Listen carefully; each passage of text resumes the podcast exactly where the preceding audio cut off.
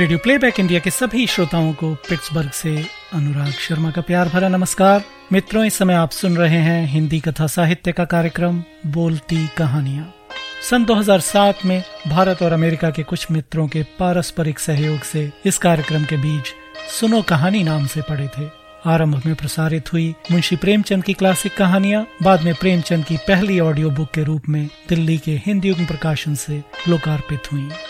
यह किसी भी संस्था या समूह द्वारा निर्मित और प्रकाशित मुंशी प्रेमचंद की कथाओं की पहली ऑडियो सीडी थी। एक दशक से निरंतर जारी इस लोकप्रिय कार्यक्रम के अंतर्गत हमारा प्रयास आपको हर सप्ताह एक अनूठी कहानी सुनाने का है। कहानी नई, पुरानी, छोटी, बड़ी, अनजान या अति प्रसिद्ध कैसी भी हो सकती है। भारतीय और प्रवासी, मौलिक और अनुदित हर प्रकार की कहानियाँ इस कार्यक्रम में बिना किसी भेदभाव के सुनाई जाती रही हैं। इसमें बाल साहित्य व्यंग्य लघु कथा आदि विधाओं से लेकर उपन्यास अंश साहित्यकारों की जीवनी तथा क्रांतिकारियों की दयाड़ी तक बहुत कुछ सम्मिलित है। यदि आप एक लेखक वाचक संयोजक प्रस्तुतकर्ता या किसी अन्य रूप में इस कार्यक्रम में सहयोग करना चाहते हैं तो कृपया रेडियो प्लेबैक इंडिया की टीम से संपर्क कीजिए। आइए सुनते हैं आज की कहानी। सत्यनिष्ठा की शपथ। लेखक धनपत लाल। और वाचक हैं धनपत लाल एवं शैलेश चंद्र प्रवीर।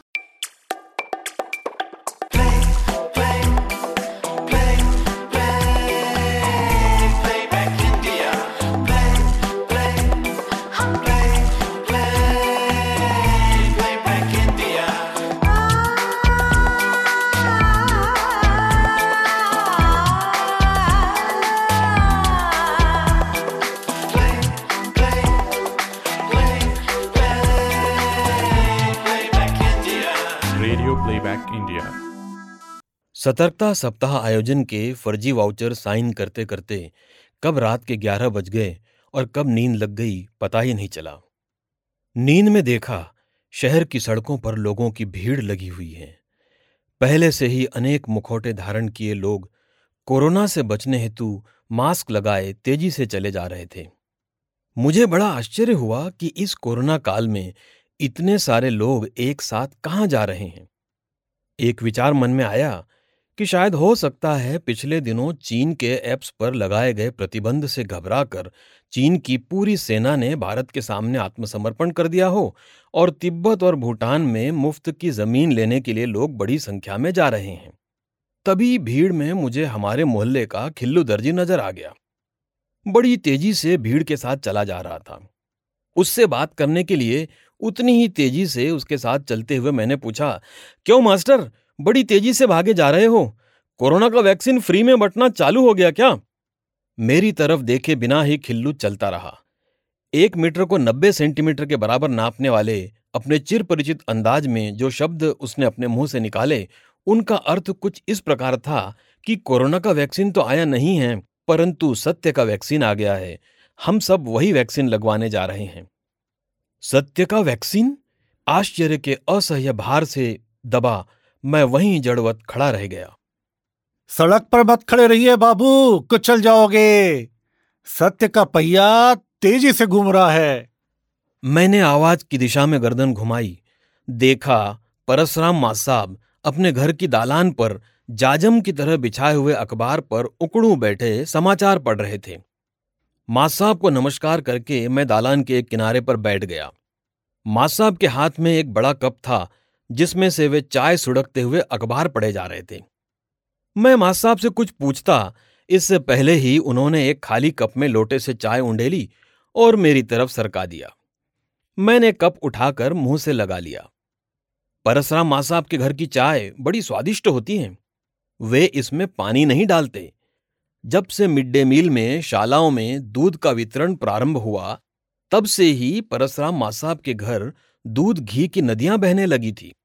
एक समय तो यह नदी इतने उफान पर आ गई थी कि एक सदव्यवहारी की तरह जो जल बाढ़े नाव में, घर में बाढ़े दाम, दोनों हाथ उलीचिए, यही सयानो काम की तर्ज पर वे इस अतिरिक्त दूध के विक्रय हेतु डेयरी खोलने की तैयारी करने लगे थे।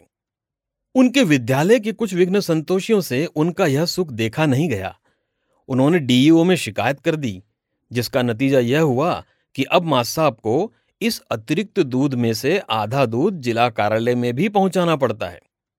एक अच्छे नागरिक होने के कारण माँ साहब ने इसका कोई विरोध भी नहीं किया। उनका स्वयं का भी यही विचार था कि देश के सर्वांगीण विकास के लिए संसाधनों का विकेंद्रीकरण होना ही चाहिए। इधर सत्य के वैक्सीन का प्रश्न गले में अटके होने की वजह से चाय गटकने में मुझे तकलीफ़ हो रही थी। माँ साहब यह जान गए थे उन्होंने अखबार की तरफ़ देखे हुए ही कहना प्रारंभ किया बड़ा नायाब आविष्कार है ये सत्य का वैक्सीन।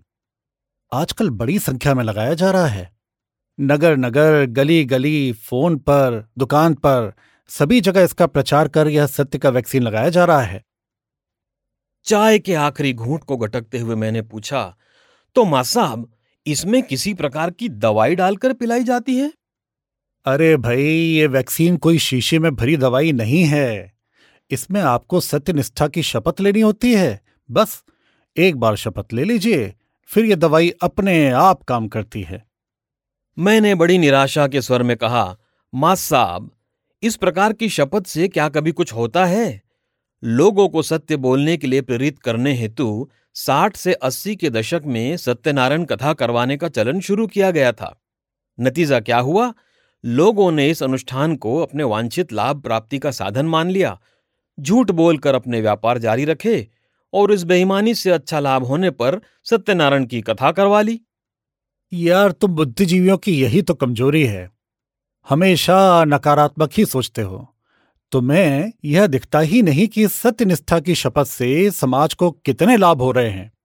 अपने मुरारी लाल को ही देख लो। मुरारी लाल जी कितने ही वर्षों से ख पार्टी से चुनाव लड़कर विधायक बने हुए थे।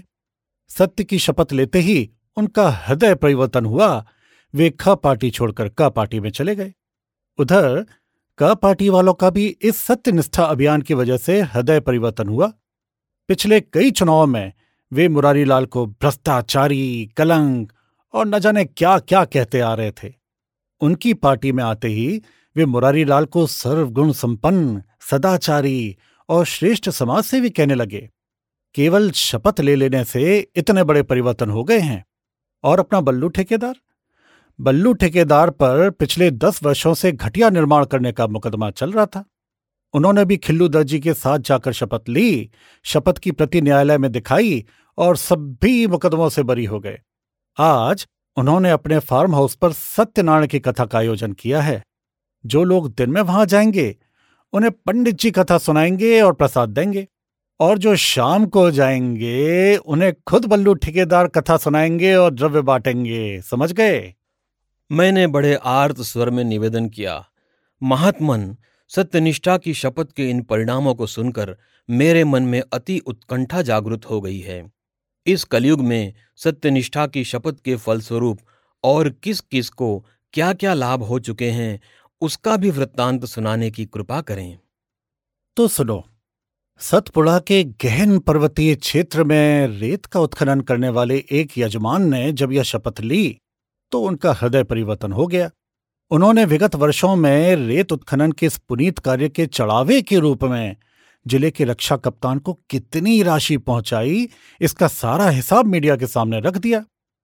उधर खनिज विभाग के मंत्री भी रक्षा कप्तान पर नाराज़ हो गए। क्योंकि कप्तान के दिए हिसाब और उत्खनन वाले यजमान के दिए हिसाब में बहुत बड़ा अंतर था। इस तरह एक समाज सेवी जनप्रतिनिधि को आखिर यह पता चल ही गया कि समाज के विकास की धारा कहाँ अटकी पड़ी है। ये सब इस शपथ का ही परिणाम है। चार मात्रा के काम का आठ मात्रा में बजट बनाने वाले और फिर उस काम को छह मात्रा में पूरा करके प्रशंसा बटोरने वाले कारिंदों ने भी यह शपथ ली। आदिवासी कलाकारों के भोजन भत्ते की राशि से सत्यनारायण की कथा करवाने वालों ने भी शपथ ली। अनुदानों, आयोजनों के नाम पर अपने स्वजनों और स्वमित्रों को कृतार्थ करने वालों ने भी यह शपथ ली। गरीब कलाकारों के विकास के लिए आयोजित उत्सवों में उन्हीं कलाकारों से सौ गुना अधिक राशि पाने वाले सेवा प्रदाताओं और वेंडरों ने भी यह शपथ ली। माँ साहब का कथन अभी जारी ही था। इन शपथों के परिणाम जानने की उत्सुकता लिए मैं नींद से उठा ही नहीं। अभी भी स्वप्न में ही हूँ। मैं क्या पूरा देश ही स्वप्न में है? सत्यनिष्ठा की शपथ के स्वप्न में।